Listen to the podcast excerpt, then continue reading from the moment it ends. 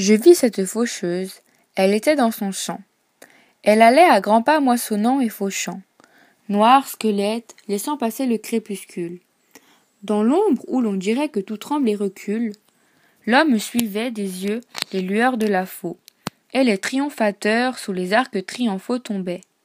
Elle changeait en désert Babylone, le trône en échafaud et l'échafaud en trône, les roses en fumier, les enfants en oiseaux, l'or en cendres, et les yeux des mères en ruisseaux. Et les femmes me criaient Rends-nous ce petit être. Pour le faire mourir, pourquoi l'avoir fait naître? Ce n'était qu'un sanglot sur terre.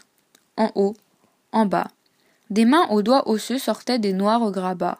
Un vent froid bruisait dans les linceuls sans nombre. Les peuples éperdus semblaient sous la fausse ombre un troupeau frissonnant qui dans l'ombre s'enfuit. Tout était sous ses pieds d'œil, épouvante et nuit. Derrière elle, le front baigné de douces flammes, un ange souriant portait la gerbe d'âme.